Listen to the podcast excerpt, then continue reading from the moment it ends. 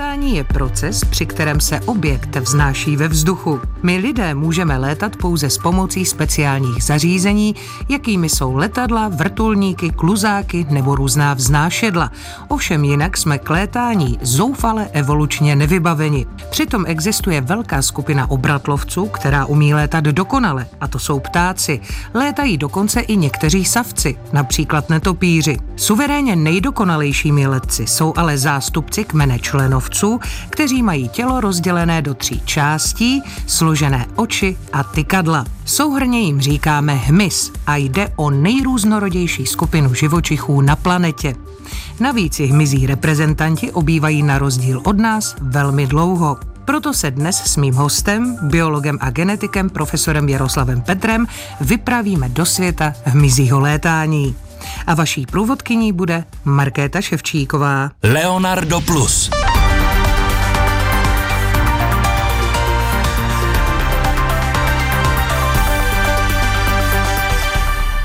A profesora Jaroslava Petra už vítám ve studiu. Dobrý den, pane profesore. Dobrý den. My už jsme společně probírali v našich předchozích toulkách zvířata a jejich zvláštní způsoby lokomoce. Bavili jsme se o zvířatech, která skáčí, zvířatech, která se plazí, ale paradoxně jsme se ještě vůbec nedostali ke zvířatům, která se přesouvají pomocí anebo prostřednictvím létání.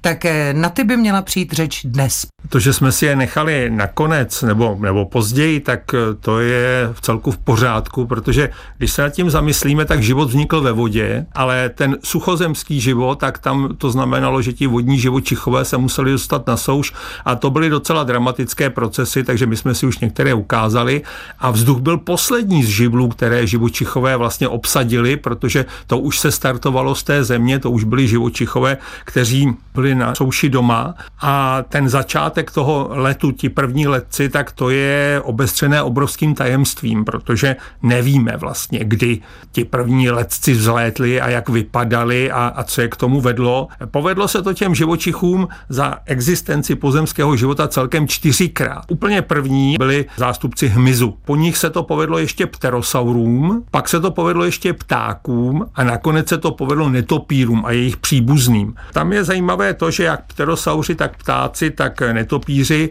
tak mají křídla, která jsou vlastně přeměněnými předními končetinami. Hmyzové, jak si ukážem, tak mají křídla, ale přeměněné končetiny to nejsou, protože mají stejně nohou jako ten hmyz, který ta křídla nemá. A z čeho vznikla ta křídla, tak tím se budeme třeba dneska zabývat. No a nebudeme se tím zabývat jen tak náhodou, protože letci jsou evolučně nesmírně úspěšní. Hmyz, z jehož reprezentantů umí většina létat, nebo je původně létavá, má pět milionů druhů a z toho jen milion a půl druhů jsou brouci. To je vlastně samo o sobě obrovský evoluční úspěch a oproti tomu třeba takoví ptáci jsou proti zástupcům hmyzu co do počtu druhů úplní žabaři. Ale vy vrtíte hlavou, pane profesore, takže vám ptáci jako žabaři asi nepřipadají. Ptáci v rámci obratlovců jsou velmi početná skupina na to, jak jsou mladí, protože že vznikly někdy v druhohorách. Byli to současníci dinosaurů a jako na rozdíl od těch dinosaurů přežili, tak těch je přes deset tisíc druhů.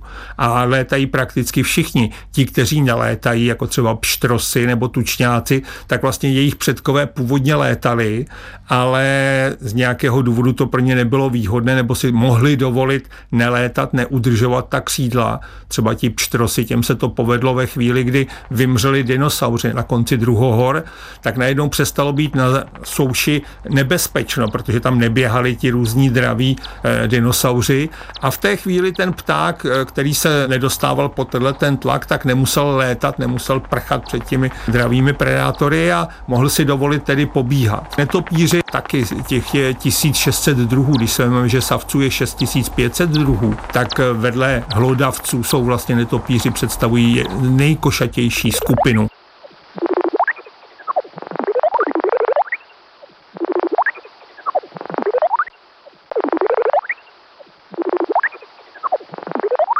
Ale my se dnes budeme zabývat hmyzem.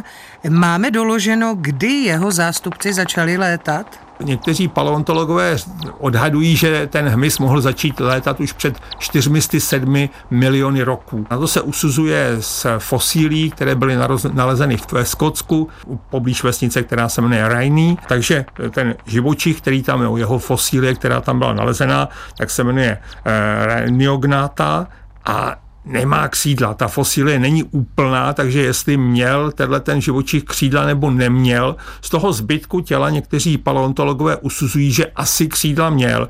Jiní říkají, že to je naprostý nesmysl a že v žádném případě neměl. Takže tady už máme ten první otazník a to zajímavé období mezi těmito údajnými počátky a obdobím, kdy už ti létající hmyzové tady skutečně létali, tak je poměrně dlouhý a je to taková černá díra v té paleontologii, protože z tohohletoho období se nedochovaly fosílie, nebo se jich dochovalo nesmírně málo. Takže ti nejzajímavější předchůdci létajícího hmyzu, kteří byli někde na půl cesty mezi těmi, co běhali a mezi těmi, co létali, tak vůbec nevíme, jak vypadali. Určitě víme, že před třemi sty dvaceti pěti miliony roků už tady létali hmyz a Delichala, což je hmyz, který měl rozpětí křídel asi dva a půl centimetru, tak jeho fosílie byla nalezená v Sasku a, a tam už tedy není vůbec pochyb. No a to také, ale pane profesore, byly hmyzové trošku jiných rozměrů, než je známe dneska, že ano? Na začátku asi ti obři tam nebyli, ale později třeba v karbonu tak se objevili. To máte pravdu, zase tedy v tom karbonu i na území naší republiky, tady na Berounsku se objevil, nebo se našla fosílie příbuzného hmyzu, který je příbuzný dnešním jepicím, jmenuje se bojoflébia, tak ten měl rozpětí křídel čtyřicet centimetrů, hmm. tak to už je macek a všichni, kdo viděli Cestu do pravěku od Karla Zemana, vážku meganeuru, tyhle ty vážky měly rozpětí kolem sedmdesát centimetrů a hodně se spekuluje o tom, proč teda byli ti hmyzové takhle velcí. No na to, to jsem se právě chtěla zeptat, když jsme si říkali o těch pštrusích, že ti naopak díky tomu, že neměli ty predátory, tak jim ta křídla jaksi zakrněla, tak jak je možné, že se ten hmyz tak zvětšil teda v tom karbonu? Se zvětšil hodně dlouho se to spojovalo s tím, že kolísal obsah kyslíku v zemské atmosféře. To znamená, ten hmyz má poměrně neúčinný systém zavádění kyslíku ze vzduchu do těla. On to vede takovými trubičkami rozvětvenými vzdušnicemi a prostě tohle to limituje velikost hmyzího těla. To znamená, když by byl, já nevím, čmelák jako slon, tak to prostě neudýchá, protože do, té, do toho objemu těmi trubicemi nedostane dost kyslíku. Takže se říkalo, ano, byla určitá období, kdy toho kyslíku bylo výrazně víc, než jeho dneska a to tedy mohlo těmhletěm hmyzům jako otevřít tu cestu k těm větším rozměrům. Ale pak se ukázalo, že zrovna třeba ty některé obří vážky, které měly kolem sedmdesát centimetrů rozpětí křídel, tak žili v období, kdy toho kyslíku, kdo ví, jak, jaká přehršle nebyla. Takže se má za to, nebo dneska se to někdy vysvětluje tak, že to byl jakýsi závod ve zbrojení. Že prostě hmyzové, kteří byli bíložraví, tak zkoušeli vlastně, nebo byl, začalo být pro ně výhodné být velcí. Protože když byl ten predátor malý, představme si slona a lva, tak nehrozí, že by lev ulovil dospělého sloního býka, prostě na něj nemá, že jo. To znamená, ti bíložraví hmyzové se pokoušeli dostat do pozice toho slona hmyzí říše, aby na ně ti dravci prostě z hmyzí říše nemohli a samozřejmě, že pro ten dravý hmyz zase bylo výhodné zvětšovat svoje tělesné rozměry, protože pak si mohli troufnout i na tu velkou kořist a, a to bylo pro ně výhodné. No, ale nakonec se ukázalo, že je to vlastně vývojově slepá ulička, protože tady ti obří zástupci hmyzu vymřeli na přelomu Permu a Triasu. Víme proč? Víme, protože na přelomu Permu a Triasu to byl jeden z největších masakrů vůbec v historii pozemského života. Říká se, že bylo pět velkých vymírání, že jo, to poslední, to bylo to na konci křídy, kdy hmm. přišli pryč dinosauři, ale tohleto permsko-triaské, tak to bylo naprosto největší fiasko, tam prostě devadesát procent mořského života přišlo pryč a asi osmdesát procent suchozemského života přišlo pryč. To, to znamená, bylo také nějakou globální změnou to klimatu? Bylo, to bylo tam zřejmě Z, z řady různých důvodů došlo k razantním klimatickým změnám hmm. a ti živočichové těm změnám, které proběhly poměrně rychle a byly velmi razantní, tak se nestíhali přizpůsobit.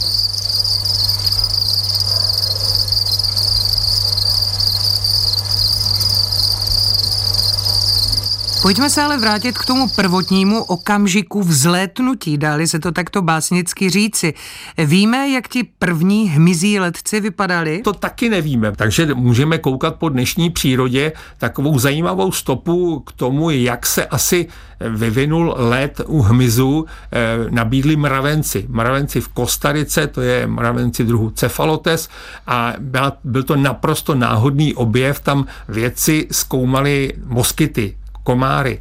A zajímalo je, jakcí komáři jsou v korunách těch obrovských pralesních stromů. Takže tam šplhali po těch lanách, že jo, po těch kladkách a chytali tam ty komáry a přitom se dostali vlastně do té koruny, kde žijou tihleti mravenci Cephalotes a oni to nemají moc rádi, když jim tam někdo leze, takže to samozřejmě útočej a když na vás zaútočí mravenci Cephalotes, tak koukáte, abyste je ze sebe smetla, že jo, aby vás nepoštípali, což teda ty vědci dělali, ale z, se zděšením sledovali, že ten mravenec nespadne z toho stromu dolů. Ten mravenec po takový zakřivený dráze se přiblíží k tomu kmeni stromu, přistane na něm a vyšplhá zase zpátky, takže jak je ometali, tak, tak oni jim zase lezli zpátky, hmm. takže začali studovat.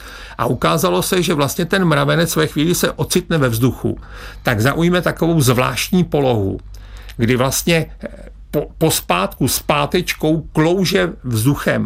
On má i zadní končetiny rozšířené, to znamená, on se nastaví do polohy, aby kladl co největší odpor vzduchu a začne ho to snášet. On se orientuje, ty stromy mají většinou světlou kůru. To znamená, on nasměruje ten svůj let nebo to, to svoje klouzání k něčemu světlému. Když ty přírodovědci tam šplhali po bílejch lanech, tak ty mravenci byli z toho vlastně ošálení a snažili se chytit na to lano. No to a tak, ty mravence tedy nemají křídla, nebavíme nemají se křídla, o, ale o křídlených mravencích. Tady vidíme, že ten hmyz, který teda padá z nějaké výšky, tak je pro něj úžasně výhodný, aby nespadl až dolů. Hmm. Proč? Protože že už se nemusí, ten mravenec třeba už se nemusí dostat zpátky do toho svýho hnízda a tím je vlastně ztracený. Navíc ho tam dole může cokoliv sežrat. Takže těch živočichů, kteří takhle umí klouzat, tak je víc. Jsou třeba pavouci selenopy, to jsou takový placatí pavouci. Hmm. Oni roztáhnou končetiny a ty teda dokážou klouzat pod úhlem čtyřicet pět stupňů, to znamená na každý metr,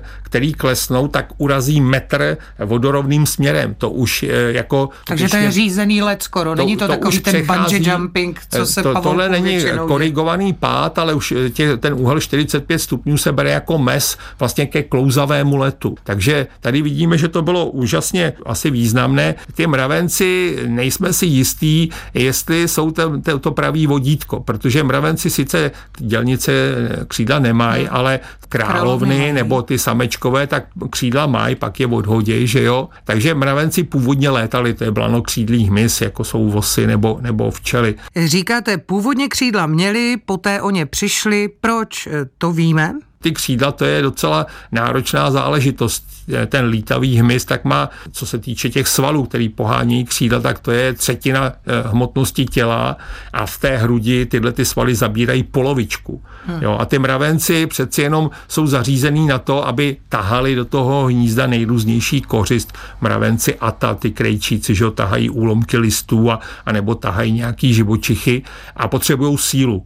A pokud by tam měli ty lítací svaly v té hrudi, tak by se jim tam nevešly svaly, které potřebují pro silný krk, silný končetiny, takže ten mravenec je úplně přestavěný, ale možná vývojově, evolučně, tam něco mohlo zůstat z těch předchůdců jeho, kteří lítali. Takže to, že on umí takhle krásně klouzat vzduchem, tak nemusí být to, že to je prostě, jako že se to u něj vyvinulo, ale může to být nějakýsi atavismus. Jo. Hmm. Takže zajímavý je podívat se třeba na takový chvostnatky. Chvostnatky to je hmyz, který je evolučně velmi starý, je příbuzný třeba rybenkám, to je takový ten stříbřitej živočich, hmm. co nám běhá někdy po koupelně nebo tak. A tyhle ty chvostnatky, ty mají na konci těla tři takový dlouhý štěty, se tomu říká takový dlouhý chlupy. Tím se dokážou odrazit, ta, ta chvostnatka skočí, dvoucentimetrová skočí třicet centimetrů do dálky, ale když od někať padá, tak těma těma štětama zase řídí ten svůj pád. To znamená, tady vidíme, že i hmyz, který nikdy nelétal, se dostává do situace, kdy je pro něj výhodné si tenhle ten pád prostě řídit.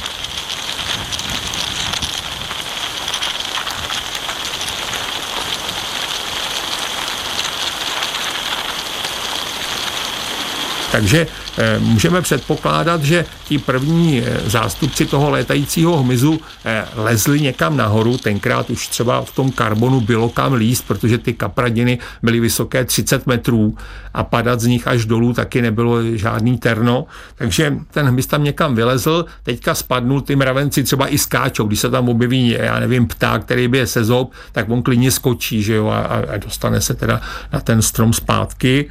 Takže jakýkoliv výběžek na těle, který jim pomohl zpomalit ten pád, tak byl pro ně výhodný. Takže to ano, ale museli s ním, s tím výběžkem, jak vy říkáte, umět pracovat, aby se z toho stal ten jakoby let nebo plachtění, že jo? Což je odlišilo od těch skokanů klasických. Tam, tam jde o to, kde se tam ty výběžky vzaly. To je taky velká záhada, protože malej výběžek vám není kdo ví co platnej. Tam se předpokládá, že vlastně ty výběžky se objevily původně, jako hmyz se vyvinul z korýšů. A korýše mají na nohách nejrůznější výběžky a když se dostali na souš, tyhleti předchůdci toho hmyzu, tak vlastně museli zase přestavět to svoje tělo, protože je nenášela voda, museli to tělo nést v té normální zemské tíži. Takže jak se jim přestavovalo tělo, tak se ty výběžky z těch končetin, od těch korýšů, dostaly částečně na tělo a byly tam a mohly být výhodné ne ze začátku třeba proto, aby když od někať padají, aby to zmírnilo jejich pád. Ale představte si, když máte chladný ráno, teďka vychází první, první paprsky sluníčka tam zasvítějí a ten hmyz je stuhlej, protože když je do rána chladno, tak prostě on se potřebuje dostat do provozní teploty, potřebuje ohřát ty svoje svaly. A ve chvíli, kdy ten hmyz, tenhle ten nelétavý, měl jenom ty výběžky, tak mohl nastavit tomu sluníčku větší plochu. Líp se prohřál a byl teda čilejší, už ráno mohl schánět potravu, lovit. Takže pro něj ty výběžky byly výhodný a začaly se teda asi i zvětšovat. A v té chvíli, kdy tenhle ten hmyz začal šplhat, tak tím mohl brzdit tenhle ten pád. Takže takhle možná vznikla křídla. Nevíme, protože zase fosílie hmyzu, který by měl takové nějaké polokřídlo prostě na půl cesty, neznáme takovou. A ta křídla se vyvíjela jakoby solo. Ti živočichové měli stále i končetiny. Nenahradila ta křídla ty přední končetiny. Ne, ne, ne. Ty končetiny pořád všichni potřebovali už jenom proto, aby tam vyšplhali hmm. nahoru. Takže došlo k tomu, že prostě ta, ta křídla se, se zřejmě vyvinula tímhletím způsobem. Nevíme, jsou to, jsou to zajímavé teorie. Dobrá, tak si ale řekněme, jak je to křídlo vlastně zkonstruováno a z čeho je. Ono vypadá skoro jako taková neživá součást toho hmyzího těla. Působí, že je prostě jaksi přiděláno na ten trup jako nějaký neživý umělý nástroj. Nechci říkat přímo jako mrtvá hmota. Není to mrtvá hmota. Ono je tvořený vlastně dvěma takovýma plackama z chytínů, který jsou průhledný, ale mezi tím jsou ty žilky a těma protejká hemolymfa, což je vlastně krev toho hmyzu. Jsou tam zavedený i ty vzdušnice, jsou tam nervové buňky, protože ten hmyz zase vnímá, jak, se, jak má to křídlo nastavený, jak má to křídlo namáhaný. Tohle všechno on vnímá, takže křídla dneska za ty sto miliony roků nabyla nejrůznějších forem. Největší křídla má tropický motýl tyza velká. To má dvě stě devadesát osm milimetrů, takže to je téměř no to je třicet centiáků. Ještě, ještě je to tak, že vlastně ten motýl je vypreparovaný ve špatný poloze křídel, protože když se to pak srovnávalo, jak si nastaví ta tyza křídla, když je normálně venku v přírodě, tak je má nastavený trošku jináč. Takže kdyby ten preparátor nastavil ta křídla při té preparaci správně, tak by určitě to bylo přes třicet centimetrů. Je.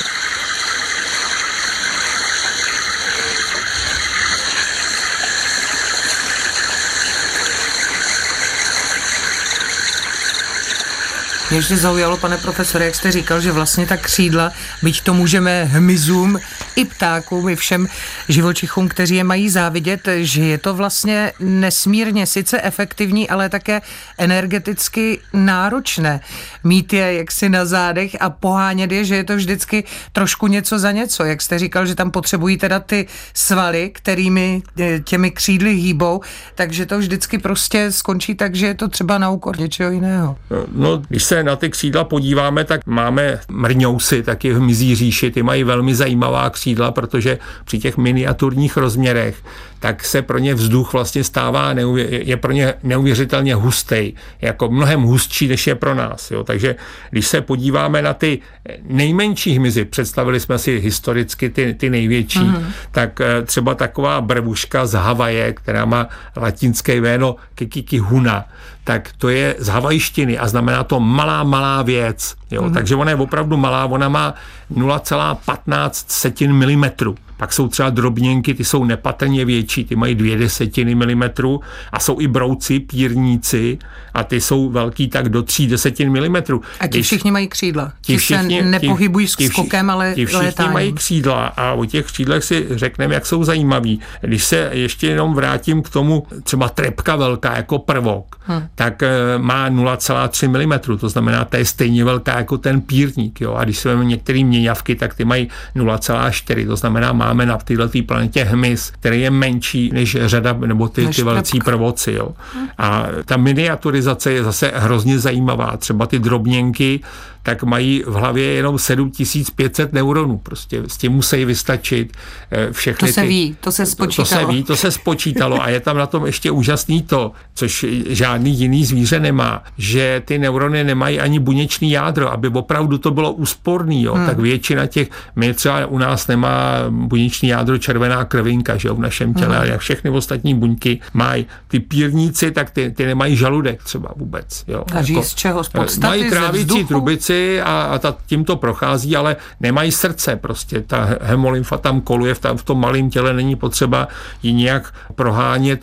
Samice je, má jenom jedno vajíčko, více do ní nevejde. Takže to je takhle úsporný a ty jejich křídla jsou zajímavý v tom, že jsou to vlastně takový tyčky a na nich jsou jehličky kovitý výběžky. To znamená, to vůbec nemá plochu a na první pohled to vypadá, že s tímhle se nedá lítat. Ale je to právě tím, že jak si je tenhle ten hmyz hrozně maličkej, tak je pro něj vzduch neuvěřitelně hustý, viskózní. A je to podobný, jako když si vemete na zamíchání žičku a vidličku. Jo. Když hmm. budete míchat něco málo viskózního, jako je voda, polívka, tak poznáte, jestli mícháte žící nebo vidličkou. Že jo. Ale když budete míchat med, tak už to hmm. velký rozdíl není, jestli mícháte vidličkou nebo žící. Tohle je podobný. Prostě tihleti malí zástupci hmyzu tak lítají, i, nebo i ten pohyb křídel je takový zvláštní. Oni vlastně v tom vzduchu veslujou. Mm-hmm. Jo? No to jsem si právě říkala, že ho spíš řežou.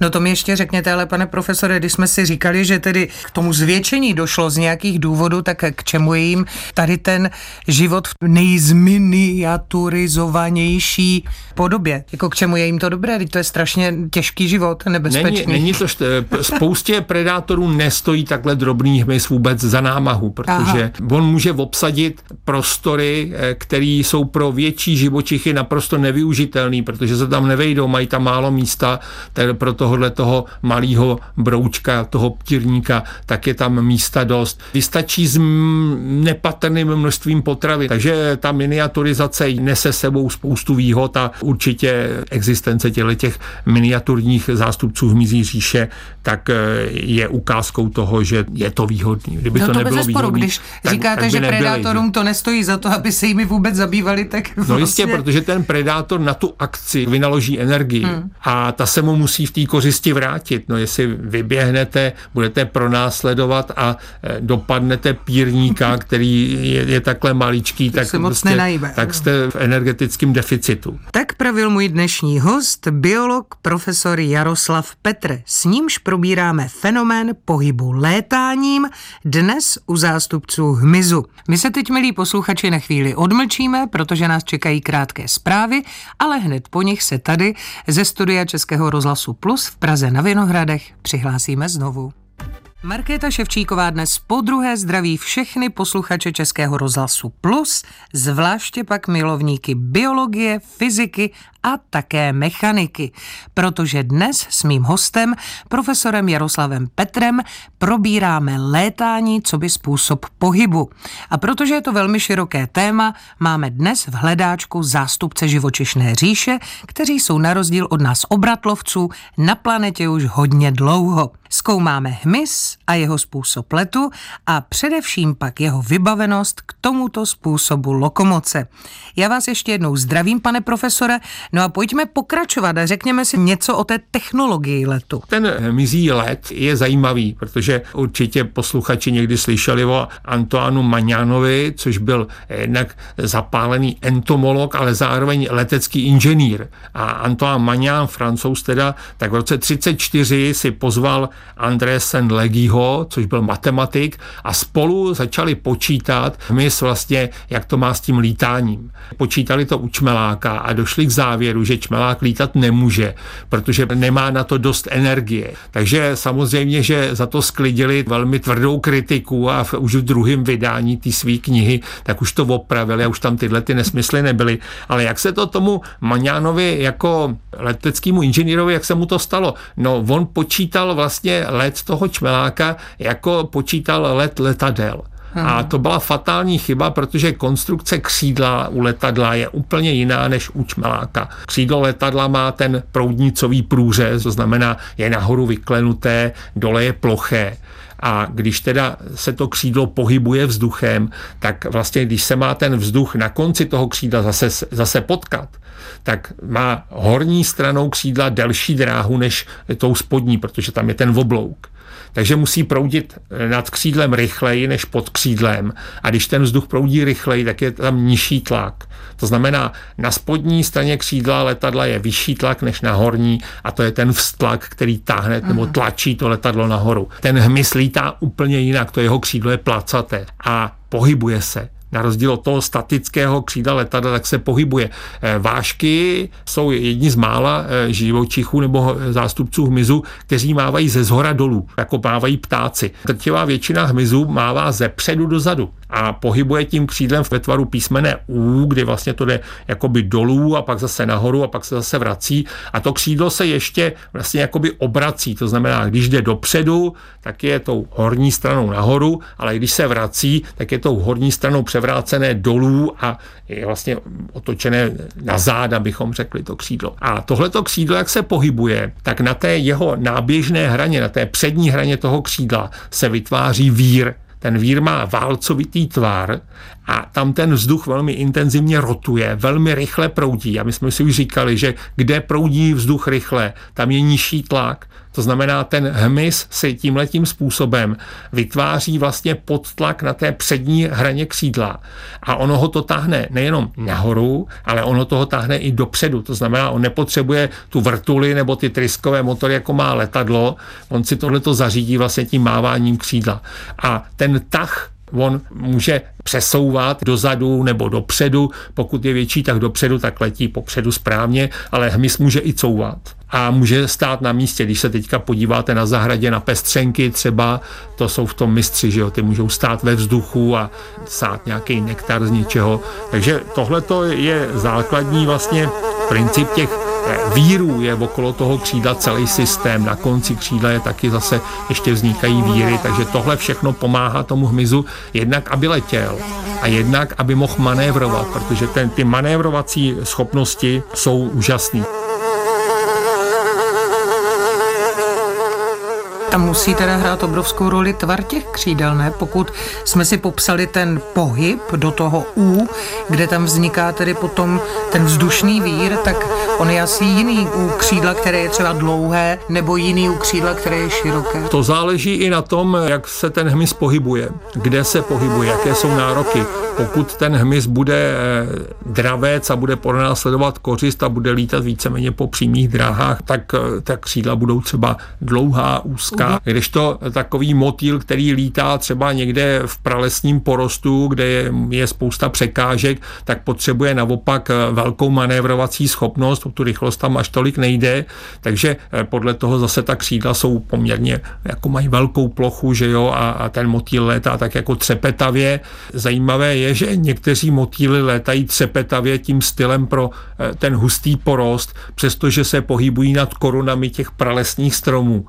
Ale to je daný tím, že tyhle ty motýly vlastně mají nádherný lesklý barvy na křídlech a samci signalizují samičkám záblesky těch křídel, jaký jsou pašáci. Takže tady vidíme, že ta křídla nemusí sloužit primárně jenom k letu, i když ta letová funkce je tam nepostradatelná, ale že se s tím dá zabít víc much jednou ranou, prostě, hmm. že se dá to využít i ještě k něčemu. Je ano, jako Motyl Ibrahim v pohádce o Vakové panenci, že ano, který Takže, předváděl ta křídla. Když se na to podíváme, tak některý hmyz má jenom jedno, jeden pár křídel, že jo, to jsou dvoukřídlí se jim říká, což jsou mouchy, a tihleti ti mají ten druhý pár křídel přeměněný ve vahadelka, což jsou jakýsi gyroskopy, kterým pomáhají právě při těch manévrech, ale spousta hmyzů má vlastně dva páry křídel, některý ty, ty, ty, ten hmyz, jako jsou třeba motýly, tak mají vlastně i ta křídla jakoby za sebe zaháknutá, aby ta křídla vlastně pracovala synchronně, ale když se podíváte na takovou vážku, tak tam je úžasný to, že ta křídla, vlastně ten přední a zadní pár pracují nezávisle. Zajímavý je, že my to nevidíme, protože ta frekvence těch kmitání křídel je dejme tomu až sto kmitů za sekundu a to nám splývá, nám už splývají, co je nad čtyřicet v obrázku za, za sekundu, tak to už vidíme jako film prostě. Takže, Já si jenom říkám, že to musí být nesmírně energeticky náročné, teda takto rychle pohybovat neustále těmi křídly. Dostaneme se ještě k tomu, jak, jak to mají zařízený, protože vážka sto za sekundu, to není ještě kdo ví, jaký výkon, protože někteří příbuzní komáru tak mají tisíc záběrů křídla za, za sekundu a, a to už je fofr, že jo. Takže tady ještě, jestli se můžeme vrátit, hmm. zajímavý je, že třeba Leonardo da Vinci tak popsal, že vážky zabírají každým párem křídel zvlášť v těch svých traktátech a no, Hokusai, japonský malíř, autor těch krásných dřevořezů sto pohledů na Fuji a, a tak, tak ten dokonce vytvořil vážku a na té je vidět, že má jedny křídla nahoru a druhý křídla dolů. Prostě. A tohle se vysvětluje tak, že jsou lidi, kteří mají dar takzvaného rychlého voka, který rozlišují ty obrázky v daleko vyšší frekvenci, než je běžný. A že třeba zrovna tyhle ty dva malíři, že to měli a že jim to dovolovalo vlastně jako zachytit okamžiky, který my minem, který nám prostě splynou. Takže dokonce se tak vysvětluje úsměv Mony Lízy, protože oni říkají, že ty zastánci téhle teorie, že vlastně Mona Líza, že se nesměje, že to je ten okamžik, kdy se začíná usmívat. Jo? A ten náběh do toho úsměvu my nevidíme. Ale ten Leonardo, pokud měl to rychlý oko, který mu dovolilo zjistit, že vážky mávají každým párem křídel jinak, tak tohle mohl vidět. Hokusai má tu ten slavný dřevoryt s tou lámající se obrovskou vlnou. Že jo? A to je taky okamžik ve vývoji té vlny mořský a normální smrtelník to nezachytne. Ale tyhle lidi byli schopní si vlastně to uvědomit, že v téhle chvíli to takhle vypadá a pak to dá teda na ten obraz hmm. nebo na ten dřevořez. No, tak to jsme si vysvětlili, v čem spočívala teda jejich genialita v tom případě. Část určitě měli i jako, jako tam měli víc než jenom to rychlý oko, měli tam ten mozek, měli tam tu mysl. Tak to byla samozřejmě fůra božích darů podobných. Ono i, i třeba ta poslední večeře, že jo, kterou namaloval Leonardo da Vinci, tak se říká, že vlastně tam je v těch tvářích těch apoštolů, že je náběh do údivu, že jo, protože to je má být ve chvíli, kdy Kristus říká, jeden z vás mě zradí, že jo, a teď nastane to zděšení mezi těmi apoštoly, ale oni nejsou na, na té fresce, nejsou zděšený, tam je jenom ten náběh.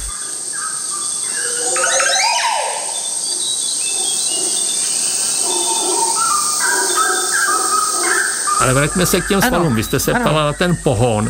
A já už jsem tady předeslal teda, že ten, ten hmyz může mávat těmi křídly různě rychle. Tak třeba ti, ten velký motýl tak, tak mává tak, takový martináč třeba, tak mává tak sedmkrát za sekundu, což je pomalý na ten hmyz. Jo?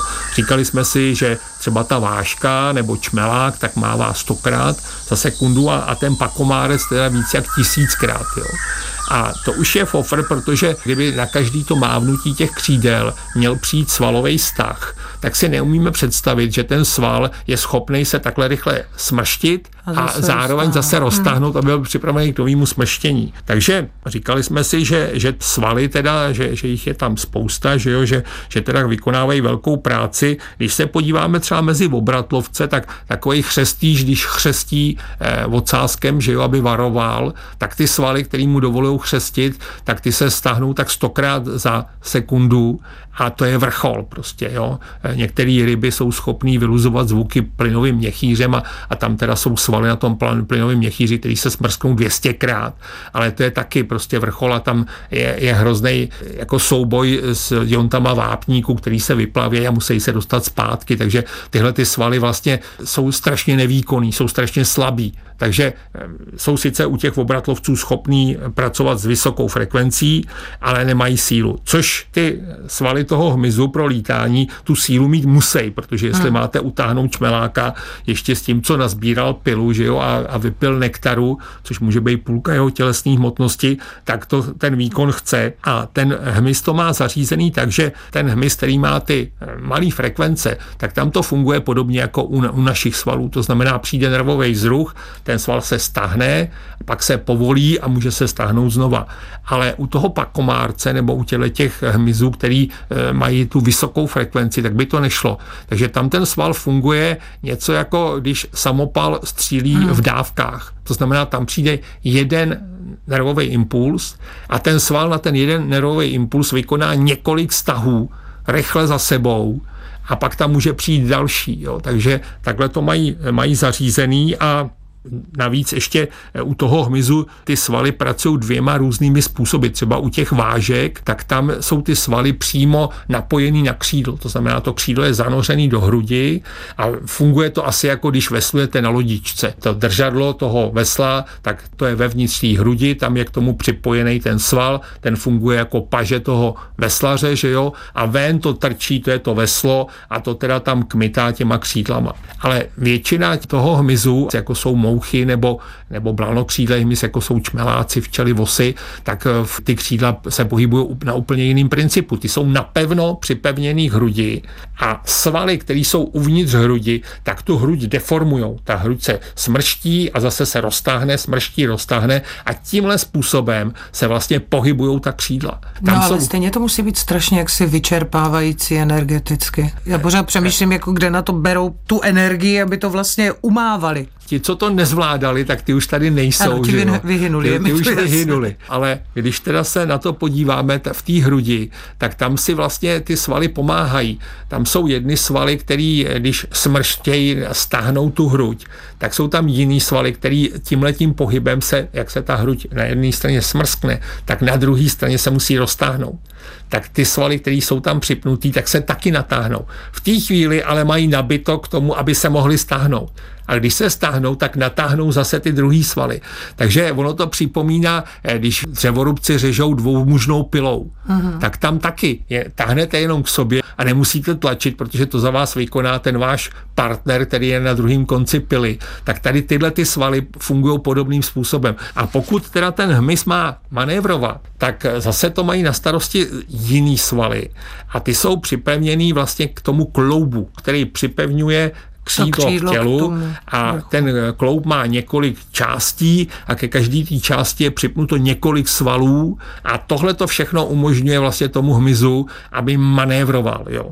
Takže když se podíváte na takovou jednu octomilku Drosophila hydei, tak ta mává dvě stě krát za sekundu mávne křídlem, ale během jednoho záběru křídla je schopná udělat zatáčku o víc než devadesát stupňů. To je padesátkrát rychlejší než mžiknutí našeho voka. Tohle všechno zvládnou ty, ty, ty sv- drobné svalečky, které vlastně nastavějí ty křídla, změní tu jejich polohu.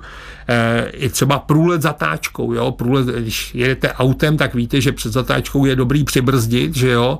A teprve, když vyjíždíte ze zatáčky, tak si můžete dovolit teda zase znova trochu šlápnout na plyn. Přesně tohleto ten hmyz ovládá. A dokonce, když se to měřilo včelám, tak se ukázalo, že včely celou tu zatáčku, co kroužej, tak jsou vystavený stejnému přetížení. Tam prostě nenarůstá přetížení vůbec.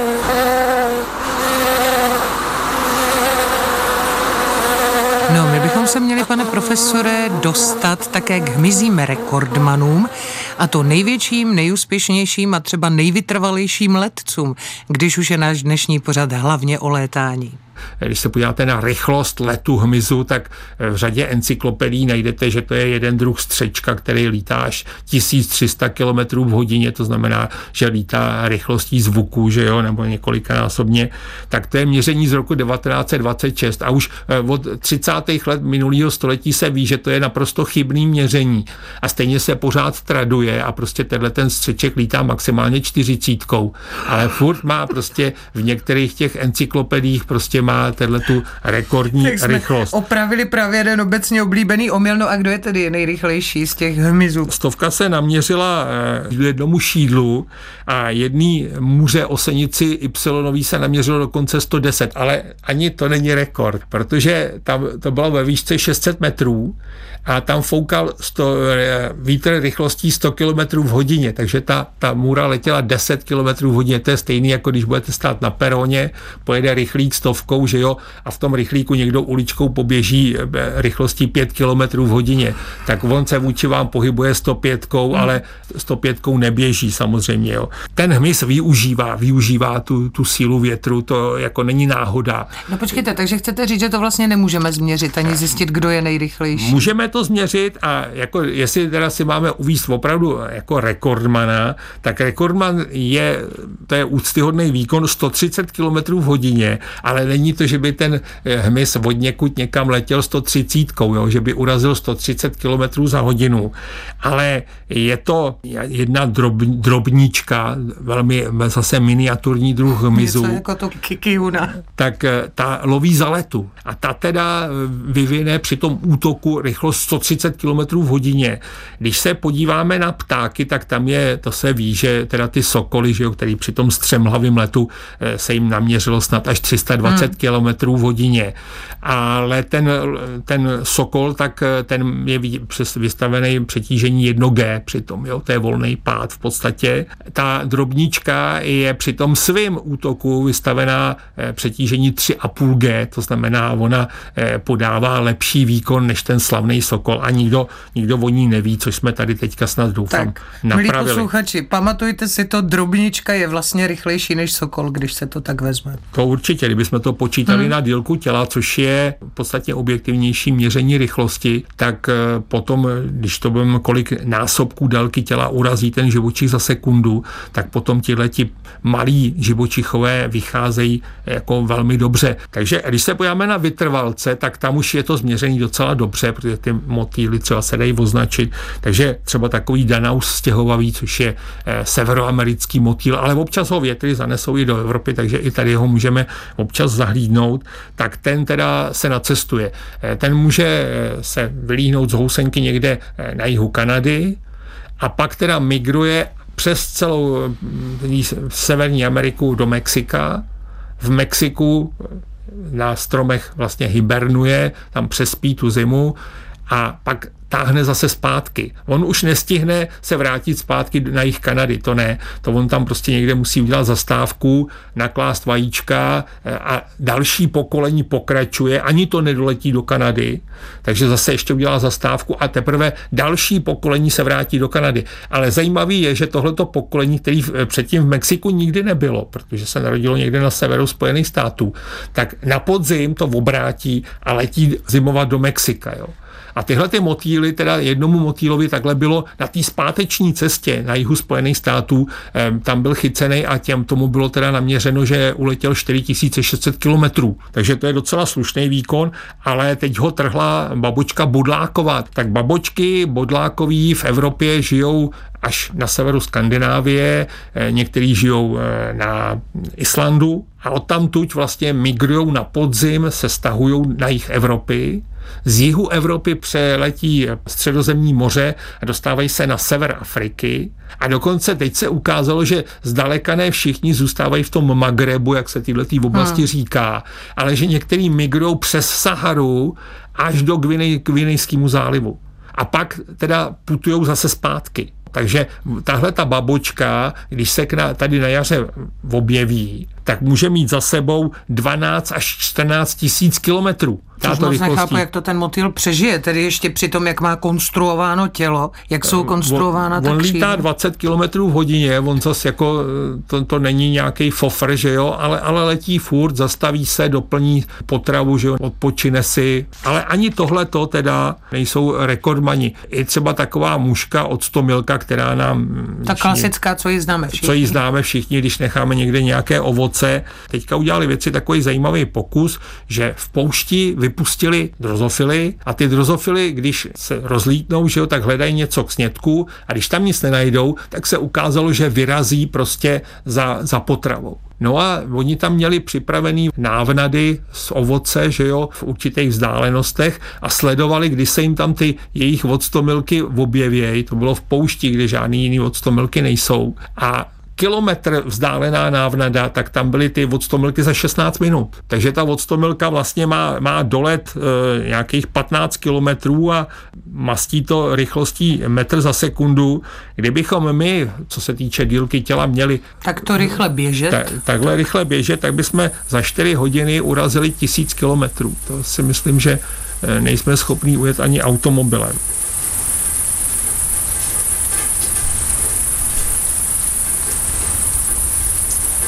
Úplnej naprostý rekordman teda jsou vážky. Vážka, která se jmenuje Pantala Flavescens. Ve světě se jí říká, že to je vážka světoběžník nebo tulácká vážka. Ona žije na všech kontinentech, ji najdete kromě Antarktidy, tak všude je. A tam se ukázalo, že pravidelně lítá z Indie, nejdřív to veme na Maledivy, z Malediv to veme na Seychely, ze Seychel to má potom mezi přistání na atolu Aldabra, a z Aldabry potom doletí do Tanzánie a do Mozambiku. A pak letí zase zpátky. Ale a tam tak... létají tak daleko proč? Tak v přírodě má všecko vždycky zákonitost a nějaký smysl, tak určitě tam neletí jenom na výlet, že ano, do toho Mozambiku. Tak... Le, letí za, za příhodnějšími podmínkami. Životními podmínkami a nalítá až osmnáct tisíc kilometrů. Zajímavý je, že zásobu energie kdo ví, jakou nemá, takže ona letí takovým zajímavým způsobem, že chvíli třepotá křídlama a pak klouže. A vážky jsou pro ten klouzavý let dokonale uspůsobený. Hmm. Když se podíváte na křídla vážky, když teda s nima nekmitá, protože jsme si říkali, že, ta, že to, že my, to, máme, nevidíme, to, to my nevidíme, kdo nemá rychlý oko, tak si můžete všimnout, že u přední hrany je tam taková tmavá skvrnka. A tahle ta tmavá skvrnka, ta vlastně zajišťuje to, že ta, to křídlo je vystužený v tomhletom místě. A právě třeba tyhle ty skvrny, tohle ta výstuha toho křídla, bohatý žilkování, vážky mají ty křídla protkaný těma žilkama opravdu nahusto ve srovnání třeba s včelama nebo s mouchama. Tak tohle to vlastně zajistí, že to křídlo je dokonale tuhý, krásně pruží, netřepe se a ta vážka vlastně ztrácí minimálně vejšku. A navíc si ty vážky ještě vybírají v období, kdy jim fouká dozad. Zajímavý je, že vlastně s těma vážkama migruje ještě jeden pták a to je poštolka amurská. To je vlastně dravec, který je hmyzožravej, který se živí hmyzem. A z východu Sibiře tato poštolka migruje zase přes oceán až do jižní Afriky. Ta nalítá dvacet dva tisíc kilometrů, ta nalítá ještě víc. Ale na tom je zajímavý to, že lítá opravdu přes oceán a v době a v místech a ve vejšce, kdy se stěhují tyhle ty vážky. Hmm. To znamená, ona si prostě doplňuje zásoby. Se... Jak jsem říkala, všecko v přírodě má nějaký význam a smysl. No, já jsem se obávala, že to nestihneme. Máme už poslední minutky, tak co jsme ještě neřekli a říci chtěli? Podobně, podobně jsou na tom jsou vydatní letci, jsou sarančata. Saranče pustina, to je druh, jehož lety přiváděly k lidi, lidi k zoufalství, protože ta saranče tam může žít roky v podstatě v klidu, ale běda, když se jí tam zadaří a najednou ta její populace stoupne, saranče se dostanou do stresu, protože najednou je tam zvýšený počet jedinců na metr a v té chvíli během jedné generace se ta saranče promění. narostou jí křídla, které jsou dokonalý právě pro ten dálkový let. A v té chvíli se zvednou hejna, který mají miliardy a miliardy jedinců a táhnou a kam padnou, tak tam sežerou naprosto všechno a třeba v Africe ty lidi jsou v podstatě odsouzený hladomoru. Tak saranče jsme vybrali jako rekordmana z největších, co se týče těch vytrvalostních letů. Já jenom vždycky, když vás poslouchám, tak si říkám, jak dokonalá je ta příroda v tom, jak dokáže vybavit i takovéto živočišné druhy, jako je hmyz, tak my lidé jsme opravdu někdy až příliš zbytečně namyšlení, když si myslíme, že jsme úplně nejlepší tvorové tady na této planetě. No, my jsme tu krátci, kdežto ten hmyz je tady stovky milionů let a ta příroda prostě měla čas. No já si říkám, co by se tak dělo, kdyby příroda měla na náš vývoj tolik času jako toho hmyzu, tak to bychom teprve potom byli skutečně dokonalí. Já mnohokrát děkuji za dnešní velmi zajímavý pohled do světa hmyzu, do světa létání a létajících tvorů našemu pravidelnému hostu, biologovi a genetikovi profesoru Jaroslavu Petrovi. Moc děkuji, pane profesore, a naslyšenou. Naslyšenou. A od mikrofonu se loučí a krásný zbytek dne vám přeje Markéta Ševčíková.